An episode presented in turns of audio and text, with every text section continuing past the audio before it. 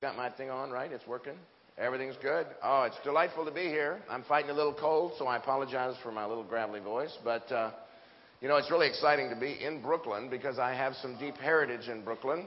My mother was born here a long time ago. She's 92 years old. She still drives.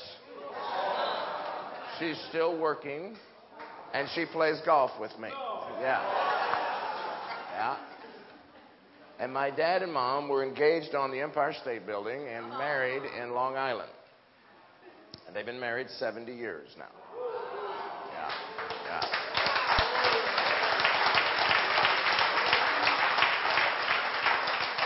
So I have a great, great heritage, and it started here in these roots, and I'm so grateful for that. And the interesting thing is, my dad has got a little bit of dementia, so he can't remember things. So every five minutes, he kind of loses his memory, so you can do things for him. Like, for example, we gave him $90 bills, single dollar bills, on his birthday. And, we, and he counted them all out, and he was all excited. And then we split the dollar bills over here, and he comes in five minutes later. What's that? He didn't know what it was. So I was kind of troubled because it's hard to communicate with somebody who keeps forgetting everything you, you tell them about five minutes later. But one of the things I did is I was sitting with him in the backyard, and I said, "Hey, Dad, remember that verse you taught me, 2 Corinthians 5:17? Therefore, if any man be in Christ," and he went, "He's a new creature. Old things are passed away. All things have become new." And he quoted it, and I went, "Woo, he's got that one," you know. And then I said Galatians Galatians 2:20, and he quoted that. And pretty soon he was quoting verses over and over. And he says, When did I memorize those? He didn't even. But the Word of God was in him, and it was powerful and working. And so we were able to connect around the Word of God. I'm 96 years old. I don't know how long God's going to give him, but I love him and my mom, and they gave me a great heritage. So thanks for letting me be here with you. I love Edwin and Liz and the family. I've been able to get to know the family, and so it's really been a treat. Now, what's happened is, as I coach Edwin, I see your church through a little tiny pipe and I don't get to see every one of you. But today, the pipe is getting bigger, you know, and so I appreciate that. So I've met some of the guys that are living here and look forward to meeting more of you. But God is doing an incredible work in your lives. Amen? Amen? He's working not only here, but he's working all over the world. There's incredible things going on. Matthew 24 14 says, When the gospel of the kingdom is proclaimed throughout the whole world, the end will come. All right? And so we have a mission to accomplish, and you guys are on assignment here in this area to proclaim the gospel around the world. And that's what God wants us to do. Every single one of us have that responsibility. Now, there are three things that are real critical. Let's see if we can put that slide up that shows that particular. Uh, I think you need to go back to the picture. One picture back. Can we go? We got that picture of the mountain? One more. The picture's not showing. Okay, no picture. All right, so you're going to have to use your imagination. Out in Oregon, where I'm from, it, it, you've, you've, have you heard that it's raining in Oregon? Have you heard that? It only rained twice last year. Hmm? First for three months, then for four months. We don't tan, we rust. So, so we get a lot of rain. but in Oregon, it's very beautiful because of the rain. You get these huge green trees that are everywhere and you get giant mountains. And so there's this mountain called Mount Hood that's just, I can look out toward my house and I can see Mount Hood. It's 14, 12,000 feet high, has snow on it. And so when you look out to Mount Hood, you go, wow, that's really a beautiful mountain. But how many of you would like to fly to Oregon and climb that mountain? Ron doesn't want to climb that mountain. John, you want to climb that mountain? Okay, there are three things you got to have to climb that mountain. Three things. Well, the first thing you got to have is a heart to do it. I want to. I really want to do that. I have to have a heart. So that's a real important piece in climbing a mountain. You really got to want to. So anybody here want to climb it? Okay, the rest of you are heartless. okay, you got to want to. I really got to want to do this. Then you have to have vision. You got to be able to see the top, and you got to be able to say, "I got to go that way to get up to the top of that mountain." You got to have vision. All right? First thing you got to have is what? Heart. Second thing you got to have is? Third thing you have to have is? Know how. That's right. You got to have the tools and the ice, ice shoes and the picks and, and be able to know the path and have some guide take you up to the top. Now, these three words, if you'll get them into your uh, vocabulary, they're the three things you will need for everything you want to accomplish in your Christian life. You got to have number one, heart. number two, vision. And number three, know how. Okay, and so when you evaluate, how come I'm not succeeding? It's possibly because you don't have heart. God, give me a heart. Remember in Ephesians 1 19, it says, Open the eyes of my heart that I might see the hope of your calling. So you need to pray, God, open the eyes of my heart so I can have that heart. Yes. See that? But then sometimes we got a heart. I want to, I want to, but we get fogged up in our vision. We can't see the next step. And so we need help from other people to show us the next step. And then thirdly, we need know how. We need some skills, some tools to help us, right? If you got a broken car, you can have a heart to fix that car. I really want to fix that car.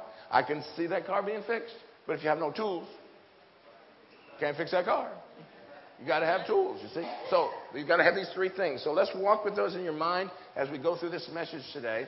And when you have this heart and vision know how, it allows you to have power in your life as the Spirit of God empowers you. So let's take a look at some key pieces. Let me make sure I got my notes here. Remind myself where I'm going.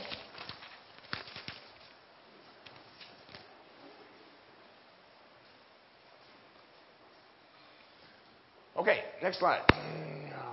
All right, everybody stand up. We're going to quote this verse together. Because as Jesus came on the scene and he called each one of us, he gave us these instructions to his disciples and to every one of us. So read from the top with me. All right, ready? All authority on heaven and earth is given unto me.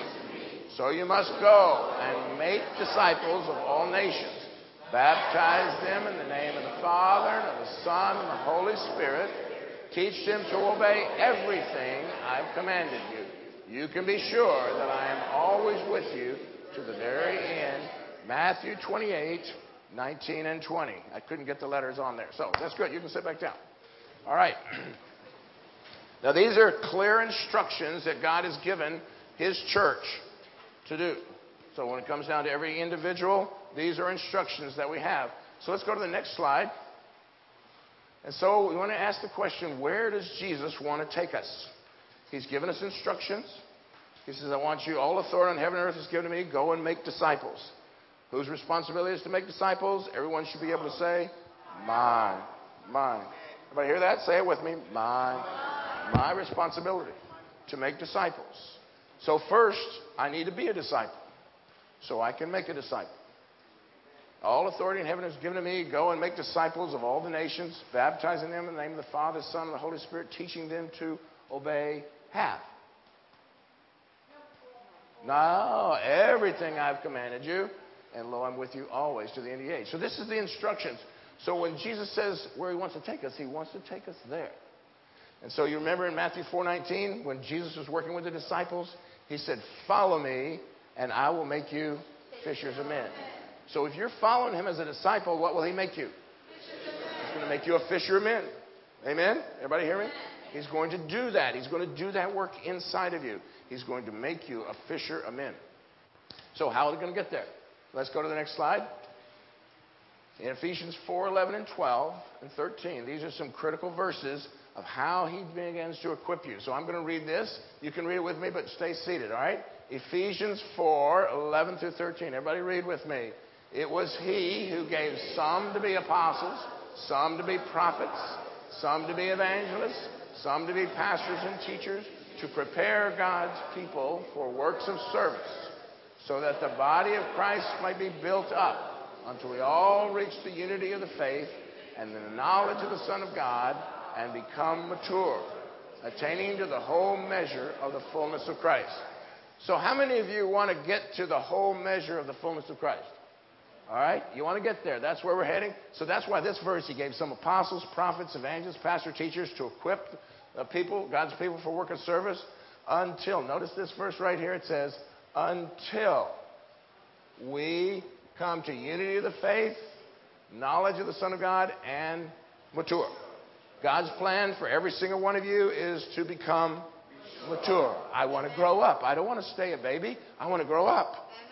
I want to grow up. Amen. That's where we're going. So it's important that we strengthen ourselves as a disciple in that area so we can experience the whole measure of the fullness of God.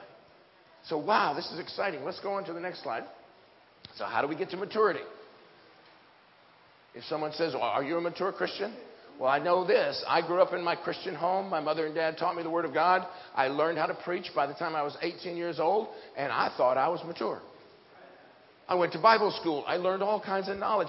I had knowledge all over the place. And then I went in the United States Navy, and I thought, I'm God's gift to the Navy. I'm going to go in there, and I'm going to witness, and I'm going to lead people to Christ. And I got in the Navy, and I began to struggle with different things in my Christian life. And I said, Lord, what is it that you want to work in life? So he brought some people who had been trained by the navigators into my life, and they began to help me grow. And then I remember being transferred from Great Lakes to Norfolk, and I thought, navigators work with baby Christians. I'll play like a baby Christian. And they'll watch how they work with me. So I got there to Norfolk, Virginia, joined up with the navigator ministry, and guess what happened? I didn't have to play. Are you with me here? I was a smart baby Christian. I had knowledge, but I wasn't mature. And I had to realize I have a lot of growing to do. So God says, okay, Dennis, I'm going to put you on board of a ship. You're going to be in the Navy, and I'm going to put you on a ship with 200 non Christians, and you're going to sail, and they can't get away. They're on this ship, and you get to witness to all of them for the next six months. So on that ship, I experienced rejection. I wasn't the popular guy, I was the Jesus freak on that ship. But by the end of that last cruise, I can still remember Blevins, Blevins, you got to help us. Lester's going to jump off the ship. He's going to commit suicide. Ah, oh, and they couldn't help him. They're coming the religious guy to help him, you know. So I grabbed my Bible. What would you do if you had a guy who's going to commit suicide on the back of the ship? I mean, it's 10,000 miles of water around you. Wow. You jump, you're gone. So he's sitting back there and he's guilty. So I grabbed my Bible. I went out there. I said, Oh, God, you got to help me here. You know, open my Bible. And I said, Dale, can I start reading the Bible to you? He said, Yeah. So I started reading some verses from the scriptures. And as I read those verses, he began to calm down. He began to understand that he was forgiven, that God loved him. And then for the next two months, we spent time in the Bible together, and he decided to follow Jesus.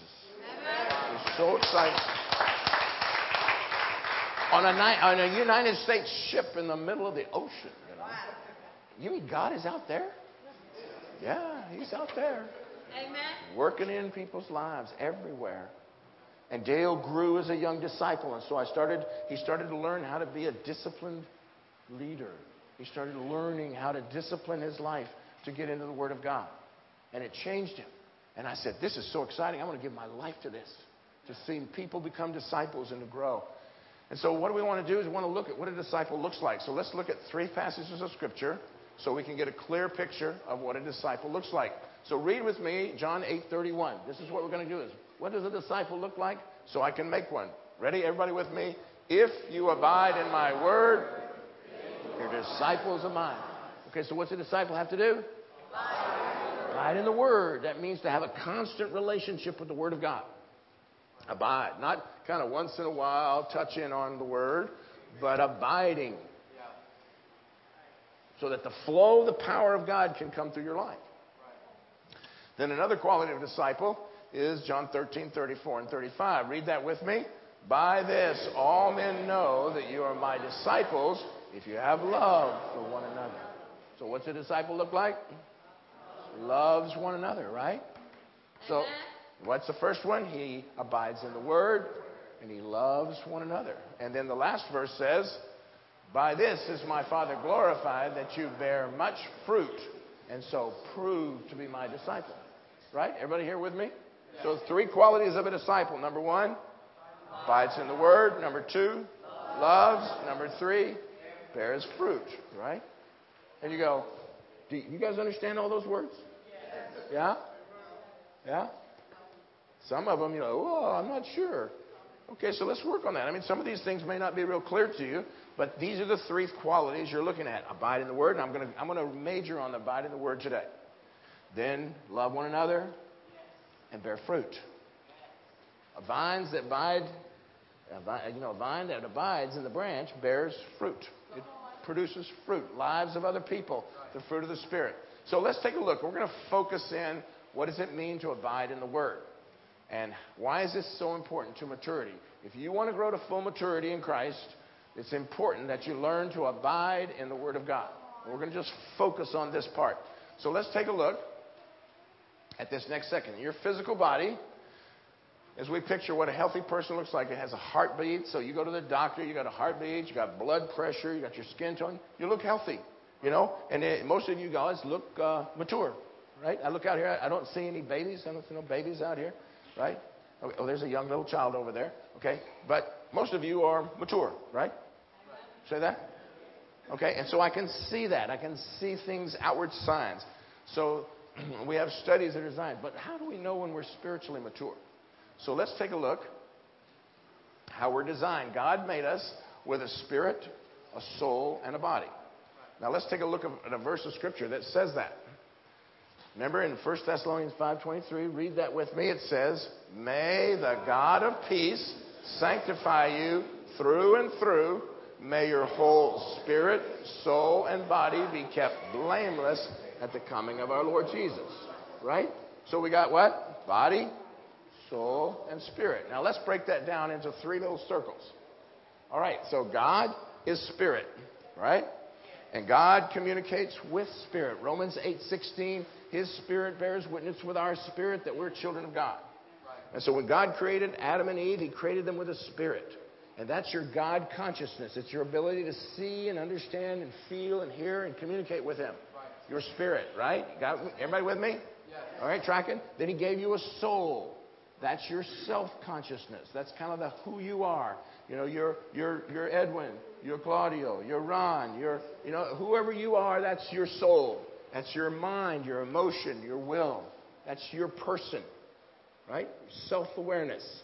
And then your body is your world awareness, your senses, your touch, your taste, your feel. That's your body. All right, everybody?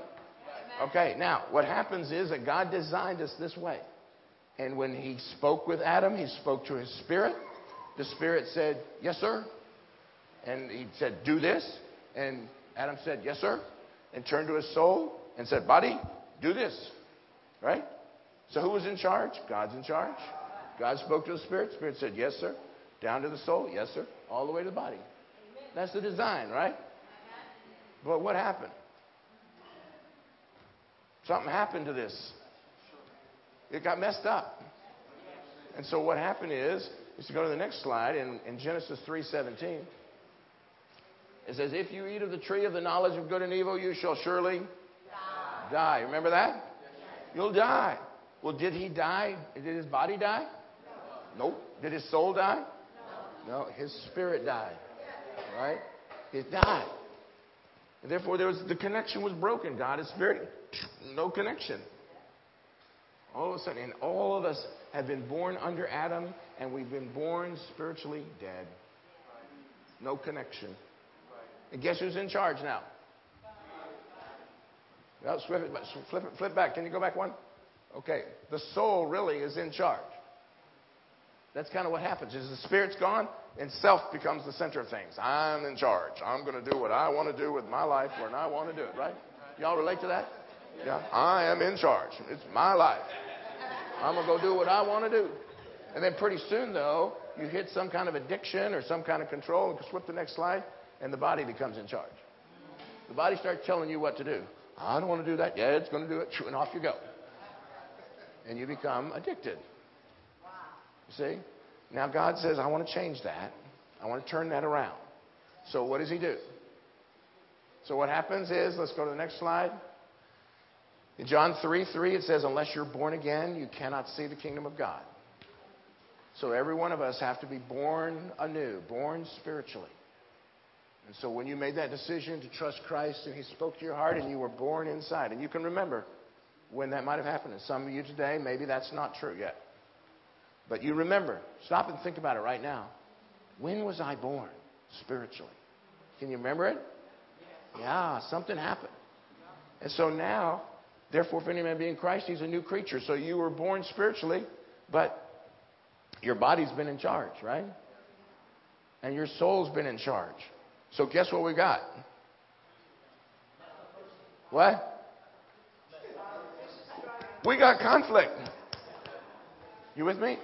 There's a conflict going on because now there's a new spirit that's saying, do this. But the soul says, no, I don't want to do that. Yeah, I don't want to do that. No, I don't want to do that. You feel that conflict? Sure. You all there? We all got conflict. There's a battle going on inside of there. And so that's what, in this next verse, in the next verse, listen, read this with me. So I say, live by the Spirit, and you will not gratify the sinful nature. For the sinful nature desires what is contrary to the Spirit, and the Spirit what is contrary to the sinful nature. They're in conflict with each other, so you do not do what you want. Amen? And we're all there, brothers and sisters. We all have these conflicts. How do we get on top of it? How do we turn it around? Anybody want to know? Yes. Want to know? Some of you have already experienced some areas of victory in your life, but this is what the power. You want power to overcome this. So let's look at this next verse of Scripture. I want you to read this. If you haven't memorized it, I want you to memorize this because it's powerful. Ready, everybody with me? Hebrews 4:12. Why don't you all stand up so you can get this together? Why don't you stand up and read this one? This is a powerful one. Everybody, let it rivet in your soul. Let the Spirit of God speak to you. Ready? Hebrews 4:12. Ready? The Word of God is alive and powerful sharper than any two edged sword, piercing the dividing asunder of soul and spirit, discerning the thoughts and intentions of the heart. Amen. All right, go back and sit back down. You have in your hands the written Word of God. Everybody got a Bible? On your phones? Whatever you got it, make sure you have this sword with you. The Word of God is alive and powerful. Very good. He's got it back there. Good. And sharper than any two edged sword, piercing the dividing sunder of what? Soul and spirit. Now take a look at this next slide. See if we got this. Now notice the sword goes right through here and cuts between the soul and spirit so you can get back to the original order. If you don't have that Word of God powerfully working in your life, you'll stay flesh and spirit battle. You'll stay in there and be defeated. But you need to have the Word going right through there. The Word of God is alive and powerful, sharper than any church, piercing dividing thunder of soul and spirit. So that you can go, oh, I get it. Surrender to obey you. You're more important. And so the Spirit switches back up so that's what ultimately you're going to get to this next slide. Back to the way it was designed. All right, with me? Yes. See that? So you've got to have this as a high priority in your life in every way. You've got to grasp the Word of God. It's what makes it work. And the power of God comes into your life. You've got to have that. All right, so let's look at this practically. How do you get a powerful grip on the Word of God? I know this has been taught before but some of you may not remember it, so we're going to teach it again today. Let's go to the next slide. If you want, you can take your sheet of paper, put your hand down on it, and draw a little line around your hand because I'm going to check with you after church and see if you have this memorized. If you see me coming and you don't want me to check you, you better run, all right? Because I'm going to ask you. All right, you ready? Okay, get your hand in there, get connected here so you know get this down. There's five ways you can get a grip on the Word of God. Right? you with me? What's the first way? Let's do the little finger. I've got to hear the Word of God, right? I've got to hear the Word of God. What does it say in Romans 10 17? You can write that little verse of Scripture. Faith comes by hearing, and hearing by the Word of God. Amen. Romans 10 17. Everybody got that one? What's the first way to get grasp on the Word of God? Hear it. Okay? Everybody got it? So you're coming to church. Are you hearing the Word of God today? Now, how many are you going to remember this tomorrow? Or Tuesday or Wednesday. Not unless you write it down and go over it again. So that's why we take notes. If you're not taking notes, then it's going to be real tough to remember this stuff because you'll just forget it. Right? So don't go to church without taking notes. And go home that day and think about it. Wow, wait, what the, that Hebrews was a great verse. I need to get that one down. Hebrews 4:12. So you hear the word of God, right? Everybody with me? What's the first one? Hear, hear the word of God. What's the first one? Hear. All right, you got me? Hear the word of God. Hear the word. All right, second one is what? Read, Read the word of God. It says in Revelation, Blessed is the man who reads the word of God and does it. Revelation 1 3. Reading it. And you think about, it, am I in a regular reading program at our church? We have a read a reading program. And I was sharing this with the others. We have this little reading program that tells us what to read. And so today was September 30th. We read, I have it broken down into a snack, into a meal, and a feast. So you can read a lot, a little, or a bunch. But it's my reading plan. And so if you want to get a grasp on the Word of God, you need to be reading it. Right? All right? And I think we have some resources for a reading plan here at the church. So if you want help on that, then make sure you ask the church, how do I get into reading? I need to read the Bible. Once a year, I need to do it. Now let's just check here. Three things you got to have to climb a mountain. What are they? So if you want to read the Word of God, what do you have to have? Can you envision by next year you'll have read the whole Bible? Can you vision it? You need to. I want to vision that. I got a heart to do this. I see myself doing that. And you got the know how. Little tool right there can help you do it. All right? Everybody with me? Yes. Hear it? Read it? Study it. What does that say in Acts 17:11? These were more noble than those in Thessalonica, in that they searched the Word of God to see if these things were so. They studied. And there's some wonderful Bible studies that are available here at Recovery House of Worship for you to get a part of. I want to study. I want to know the Word of God. So, what's the first one you got to get? Hear it. Second? Third? Study. All right. So now you got three fingers working, right? Fourth one is? Memorize. Psalm 119 says, Thy word have I treasured in my heart that I might not sin against thee memorize the Word of God. Do you think Jesus memorized the Word of God? Yes. Yes, he did. He was out in the desert, he was being tempted by the devil. The devil says, Look at that. Turn that rock to bread. What did Jesus say? What do you remember what he said? What did he say? That's exactly right. Man does not live by bread alone. He quoted Deuteronomy 6. Right, very good. He memorized it. So I want to be like Jesus. I want to memorize the scripture. Hide it in your heart. And so, what can you start with? If you write these little verses down, you can memorize Romans 10 17. You can memorize Revelation 1 3. You can memorize Acts 17 11. You can get started. Memorize Psalm 119 9 and 11. And lastly, meditation. Got it? Meditate on what you hear, meditate on what you read, meditate on what you study, meditate on what you memorize. This book of the law shall not depart out of your mouth, but you shall meditate on it once a week. It says, and say once a week, it says day and night, that you may observe to do according to all that is written therein. All right, everybody with me so far? Okay, five ways to get a grasp of the Word of God. This is your sword, right? Remember, the sword is going to cut between the soul and spirit. So you need what? Number one? Number two? Number three? Number four? Meditate. All right, now let me show you just a little, little illustration. All right, I'm going to use Eddie, right? Eddie, sorry. Eddie, right? Okay, Eddie, you stand over here. Now, now, Eddie, here I am, and I'm trying to get a grasp of the word, right? So I'm going to only use one finger, right? Can you pull that out of my hands? Listen, I'm holding this tight. Can you pull it out of my hands? Try it. Try it. See, I can't get it. One's just not enough, right?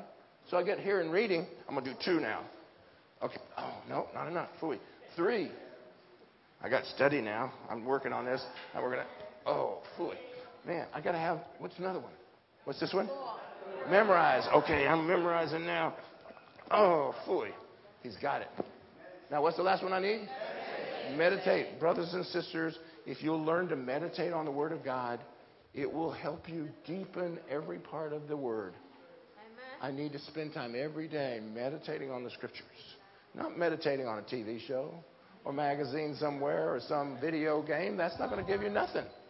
Amen. If I want the power of the Word of God to cut between that soul and spirit, I need to have all five working. So there, see? Now here we're going to do it. See? Okay, come on, come on, you can do it.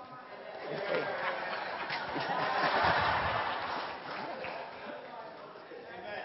so you see it? Now, do you have a heart for this? You have a heart? Do you want it? I want to know the Word of God. I want to let it bring power. Can you see it? I've got vision.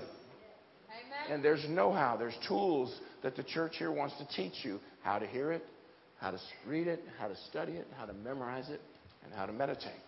This will help you as a disciple. Become strong. Encourage one another. Build each other up. Say, let's do this. Let's become a solid team of disciples who are abiding in the Word of God. So we can be His disciples and make disciples. That's what God wants to do here at Recovery House of Worship. Amen.